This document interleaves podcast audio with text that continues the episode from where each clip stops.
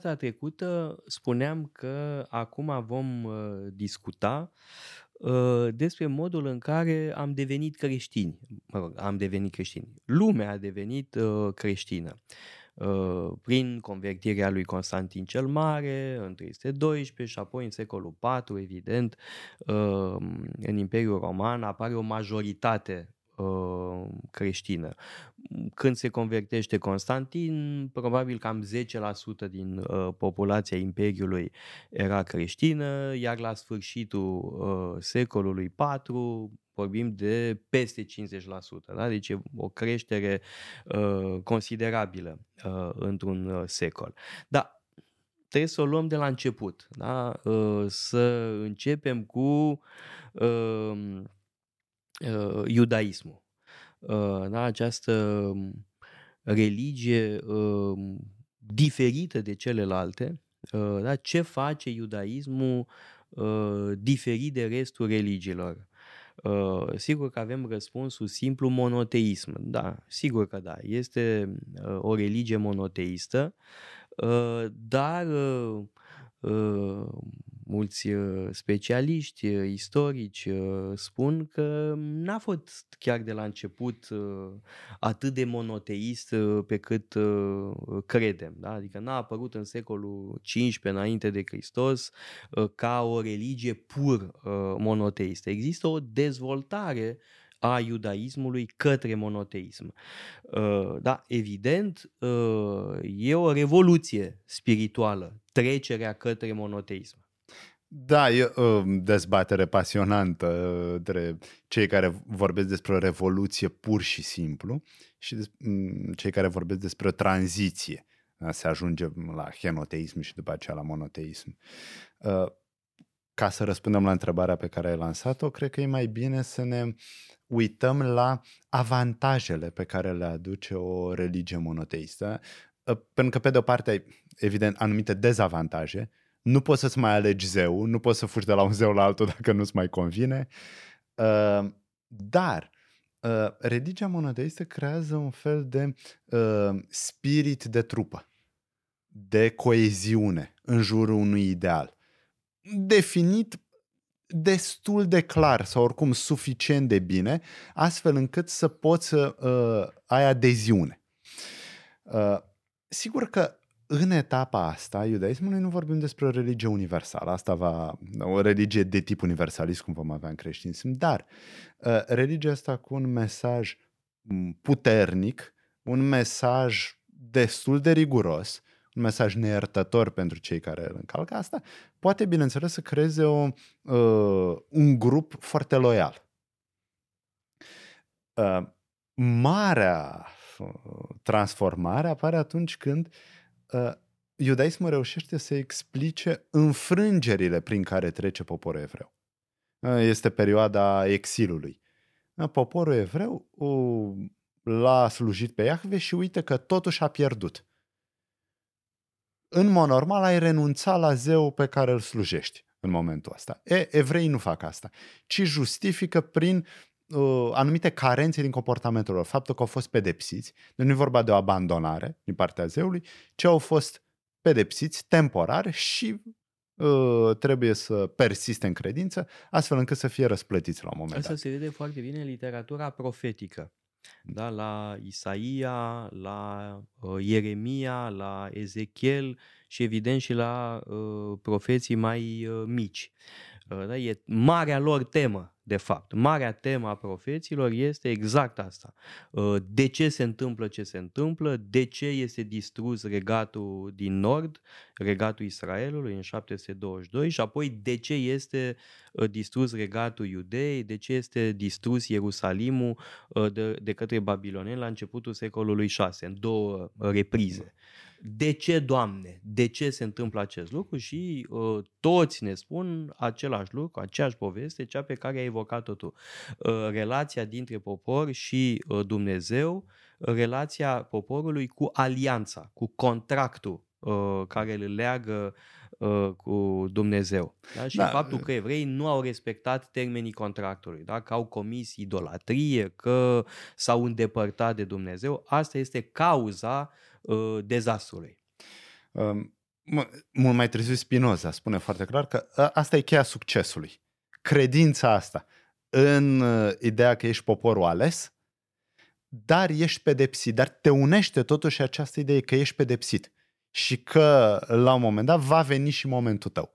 Asta este secretul prin care explicăm supraviețuirea poporului evreu, în ciuda tuturor grozăvilor prin care au trecut uh, în ultimii 3000 de ani uh, și în vir- dacă ne uităm la faptul că nu au avut un stat decât până foarte recent. Da, și totuși au reușit să supraviețuiască. Este o mare victorie. Dar sigur, asta uh, explică supraviețuirea unui grup relativ mic, câteva milioane. Uh, dacă ne uităm astăzi la așa numitele mari religii, un sigur termenul e problematic, dar dacă ne uităm la marile religii, uh, vorbim de religii cu sute de milioane sau miliarde de uh, credincioși, cu excepția iudaismului. Iudaismul are, nu mai știu, 15, 20, bun, poate, bun, sigur, n-am cifrele exacte acum în minte, dar foarte puțin față de creștinism, de islam, de... Este acea, această credință, această uh, siguranță că în ciuda tuturor obstacolelor, de fapt, toate se explică în cheie transcendentă. Toate se explică în cheie divină și, până la urmă, uh, vei răzbi. Ceea ce e extraordinar. Acum, hai să vedem ce se întâmplă odată cu apariția creștinismului, cu ceea ce la început cel puțin a fost o sectă iudaică și a devenit mai târziu o religie. Bun, noi am vorbit despre diversitatea iudaismului uh, în perioada de dinainte de Isus și de după uh, Isus. Uh, am vorbit despre saduchei, farisei, esenieni, despre zeloți de asemenea. Uh, și, evident, uh, gruparea lui Isus se înscrie uh, în acest uh, peisaj, fără îndoială. Uh, acum, uh, învățătura lui Isus are elemente comune uh, cu celelalte uh, doctrine, în special cu uh, doctrina eseniană și mai cu seamă cu doctrina uh, fariseică. Uh, bun, unii văd asemănări și cu zeloții, da, se poate spune în măsura în care apare noțiunea de împărăția lui Dumnezeu. Dar uh, asemănările cele mai importante sunt cu fariseii, cu esenienii, uh, dar uh, evident că învățătura lui Isus nu e reductibilă uh, la vreuna dintre acestea, dar seamănă seamănă. De pildă ce spune Isus seamănă cu ce spunea uh, Hillel, uh, una dintre marile figuri uh, ale fariseismului. Pe de altă parte, nu trebuie să uităm un alt aspect, și anume, Pavel are ideea genială și teoretizează această idee, o teoretizează în epistolele sale, elaborează o strategie în acest sens de a se adresa păgânilor. Uh, de a se adresa uh, celor care sunt de altă etnie decât uh, iudaică. Este o schimbare radicală, pentru că gruparea lui Isus era înrădăcinată în lumea rurală din Galileea în special, iar cu Pavel avem o tranziție majoră către lumea urbană. Uh, Pavel propovăduiește în mediul urban, creează comunități în mediul urban.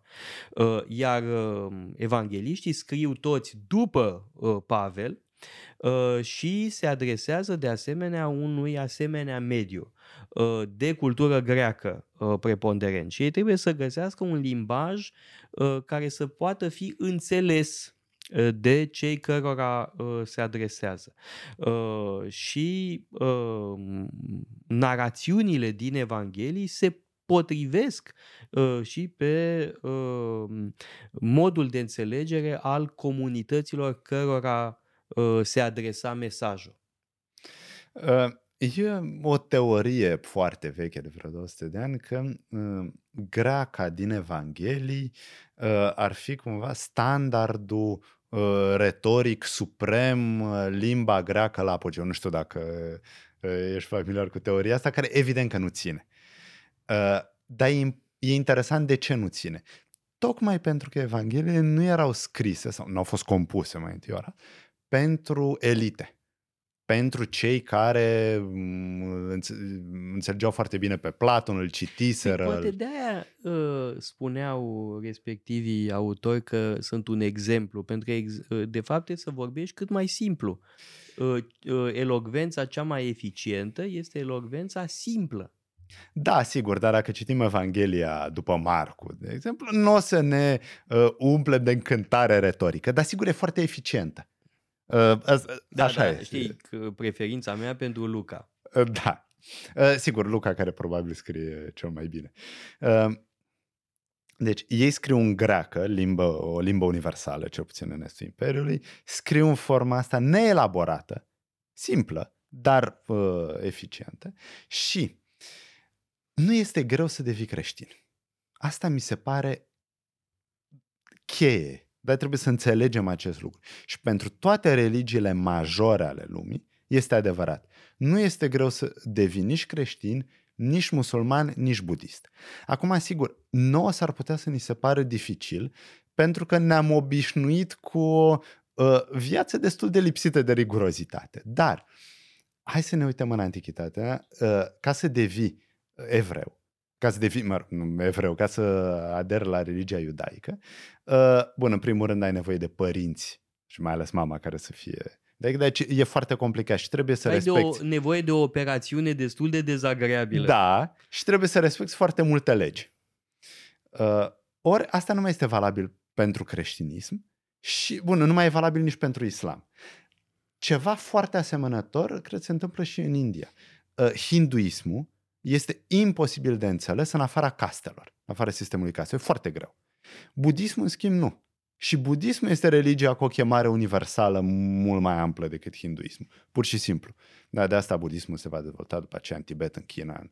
E, uh, relativa facilitate în a deveni creștin, uh, absența unor reguli atât de riguroase, atât de numeroase, uh, cultura de limbă greacă, toate astea contribuie la... Da, pe, și, pe de altă parte, există în creștinism și o radicalizare și o internalizare a legii. Uh, pentru că dacă citești uh, predica de pe munte, te cam sperii. Uh, da, spune Isus că nu e doar adulterul e grav, dar și să te gândești la asta e foarte grav. Și cine nu s-a gândit? Da?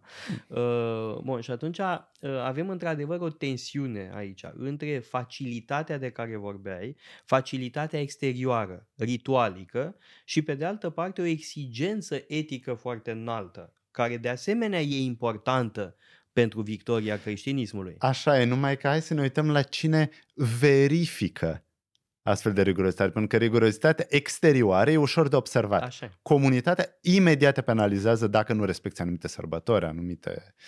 Pe când cea interioară, bun, e între tine și Dumnezeu.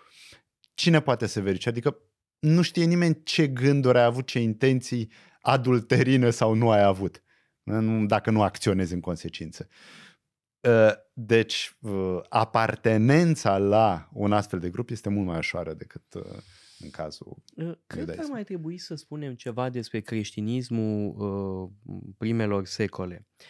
Și anume, în zilele noastre vedem o sumedenie de confesiuni pe lângă ortodoxi, catolici, armeni, tot felul de protestanți, luterani, calviniști, penticostali, baptiști, metodiști, de toate.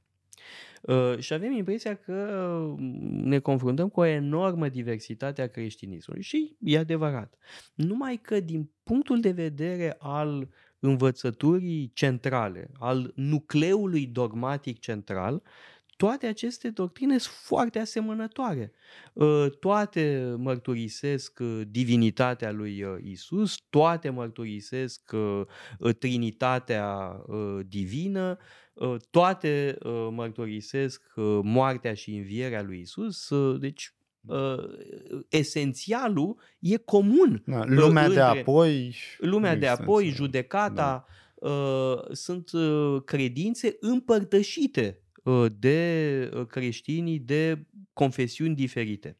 În primele secole de creștinism nu era așa. Diversitatea teologică era de fapt mai mare. Și ce este important este că în primele secole, începând deja în secolul II, se constituie ceea ce putem considera o proto-ortodoxie. Uh, nu putem vorbi de ortodoxie, evident, până la conciliul de la Nicea din 325. Dar există o proto-ortodoxie, da? o doctrină uh, care constituie scheletul uh, bisericii. Da? Și avem deja figura lui Irineu din Lyon, care scrie un tratat despre erezii. Ori scrie despre erezii din punctul de vedere al ortodoxiei, al unei proto-ortodoxii. Și mai înainte de uh, Irineu din Lyon avem deja uh, ideea că episcopii sunt cumva garanții uh, credinței. Da? Avem la Ignatie din Antiohia uh, această idee. Ignatie din Antiohia este extrem de important și este foarte uh, timpuriu. Uh, da? El trăiește la începutul secolului II. Uh, epistolele lui sunt foarte importante din această uh, perspectivă. Da? Deci asta mi se pare uh, important. O mare diversitate uh, de doctrine și învățături creștine, dar cu toate astea uh, o tendință spre uh, să zicem, ortodoxie, spre o doctrină uh, oficială. Da, e foarte interesant că avem în creștin, poate de asta a și devenit atât de populară această religie, pentru că avem capacitatea de a îngloba tot felul de tensiuni. Da, între moralitatea asta interioară foarte riguroasă și o anumită facilitate, între un fanatismul demonstrat uneori, cineva cum e Tertulian, pe care nu pot descrie altfel, și o anumită laxitate în alte situații, pentru că nu toți erau Tertulian, uh, în tensiune în ce privește această pluralitate, această efervescență de Uh, doctrine, dar în același timp conturarea unei proto-ortodoxii. Și rezolvă atitudinea față de alte credințe, față de ritualuri, față de uh, tradiții. Creștinismul a înglobat uh, mm. o sumedenie de tradiții. Dar în uh, același timp eliminându-le. Dar în același timp combătând idolatria, mm. eventual prin acte de vandalism îngrozitoare, da? distrugeri de temple, dar avem și exemplu contrar, în care, de pildă, uh, templul zeiței Atena, Partenonul, ze, uh, templul Fecioarei, este uh, transformat în Biserica Fecioarei, în Biserica Fecioarei uh, Maria. Și culmea este că Partenonul din Atena a fost mai multă vreme biserică creștină decât templu păgân. Și Partenonul și Panteonul. Uh, și Panteonul. Da, da uh, în cazul arabă. Panteonului, uh, bine faci că aduci aminte de Panteon, nu numai că a fost mai multă vreme biserică creștină decât templu păgân, dar avem un exemplu extraordinar de integrare a politeismului, pentru că Panteonul acum, biserica de acolo, este biserica Fecioarei și a tuturor sfinților și martirilor. Deci toți sfinții și martirii țin de acum loc Uh, de uh, zei. Da? Uh, e aceeași, cum să spun, dorință de a integra pe toți și pe toate. Toți zeii, toți martirii, toți sfinții reuniți într-un cult, hai să-i spun, ecumenic. Mhm. Da. Deci avem aici două exemple uh, extraordinare, Partenonul și Panteonul, despre cum creștinismul înglobează uh, alte tradiții. Uh, Crăciunul este de asemenea rezultatul unei asemenea apropieri uh, și alte... Uh, alte, alte, alte... Chiar și Paștele. De... Bun, Istoria Paștele religiei... are o, o bază uh, iudaică, iudaică uh, evident, rând, da. Uh, dar sunt sfinți care de fapt uh, recuperează... Bun, dar zei care mor diferiți... și învie, asta găsim și în alte religii. Deci, uh, ex... de fapt, istoria religiei nu se poate scrie decât sincretic. Nu... E o iluzie să crezi că poți să gândești istoria creștinismului în izolare sau oricare alte religii. Uh, asta e o perspectivă dinăuntru care uh, sărăcește, de fapt, înțelegerea istorică a fenomenelor. Uitați-vă pe site-ul paleologu.com, avem o sumedenie de cursuri pasionante și mai cu seamă o pleiadă de lectori excelenți.